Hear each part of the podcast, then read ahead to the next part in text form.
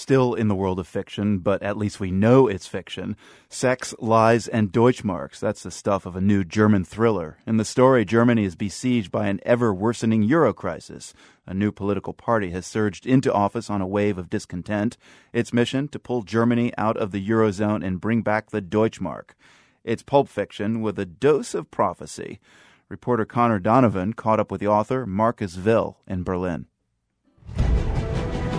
Die Stunde Adlers, The Hour of the Eagle, has everything you'd expect in a thriller heroes and villains, and an opening scene in a top secret bunker, packed with Deutschmarks, of course. But while you're whipping through the book, Marcus Will wants to give you an economics lesson. He's a former financial journalist and he has an agenda. So I decided to take the layer of a thriller and entertain people with uh, sex and drugs and rock and roll and combining that part of the plot with with my message that we should keep and maintain the euro.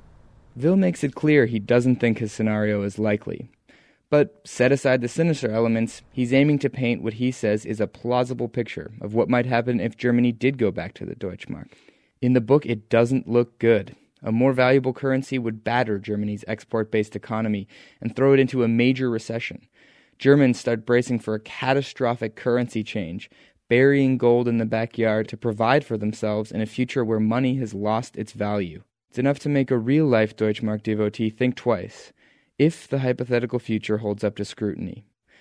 Ulrich Blum is a professor of economic policy at Martin Luther University in Halle, Germany.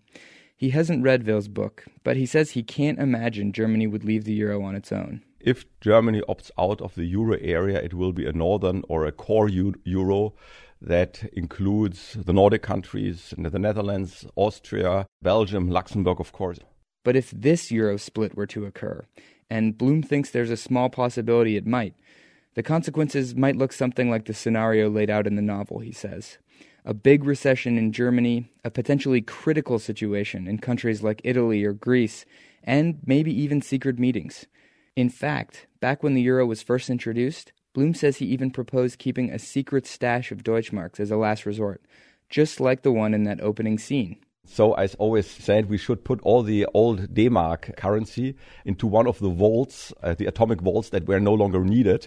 People didn't listen to me, but I think it's still a nice idea to have a bunker where everything can be rushed out within a day. In the novel, the Deutschmark Party comes to power partly because the established parties do a bad job engaging the public in conversation about the euro. That's what Marcus Will says he's trying to do with this thriller. Currently, the discussions are all very technical. Does Greece need another uh, package of billions of euros? But we are, we are kind of losing that bigger picture on why are we actually doing that. Will hopes his thriller creates a scary enough picture to persuade readers to keep the Deutschmark's resurrection in the realm of fiction. So far, it's earned favorable reviews, especially the crescendoing conclusion.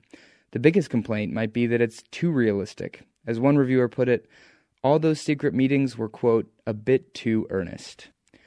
For the world, I'm Connor Donevan, Berlin.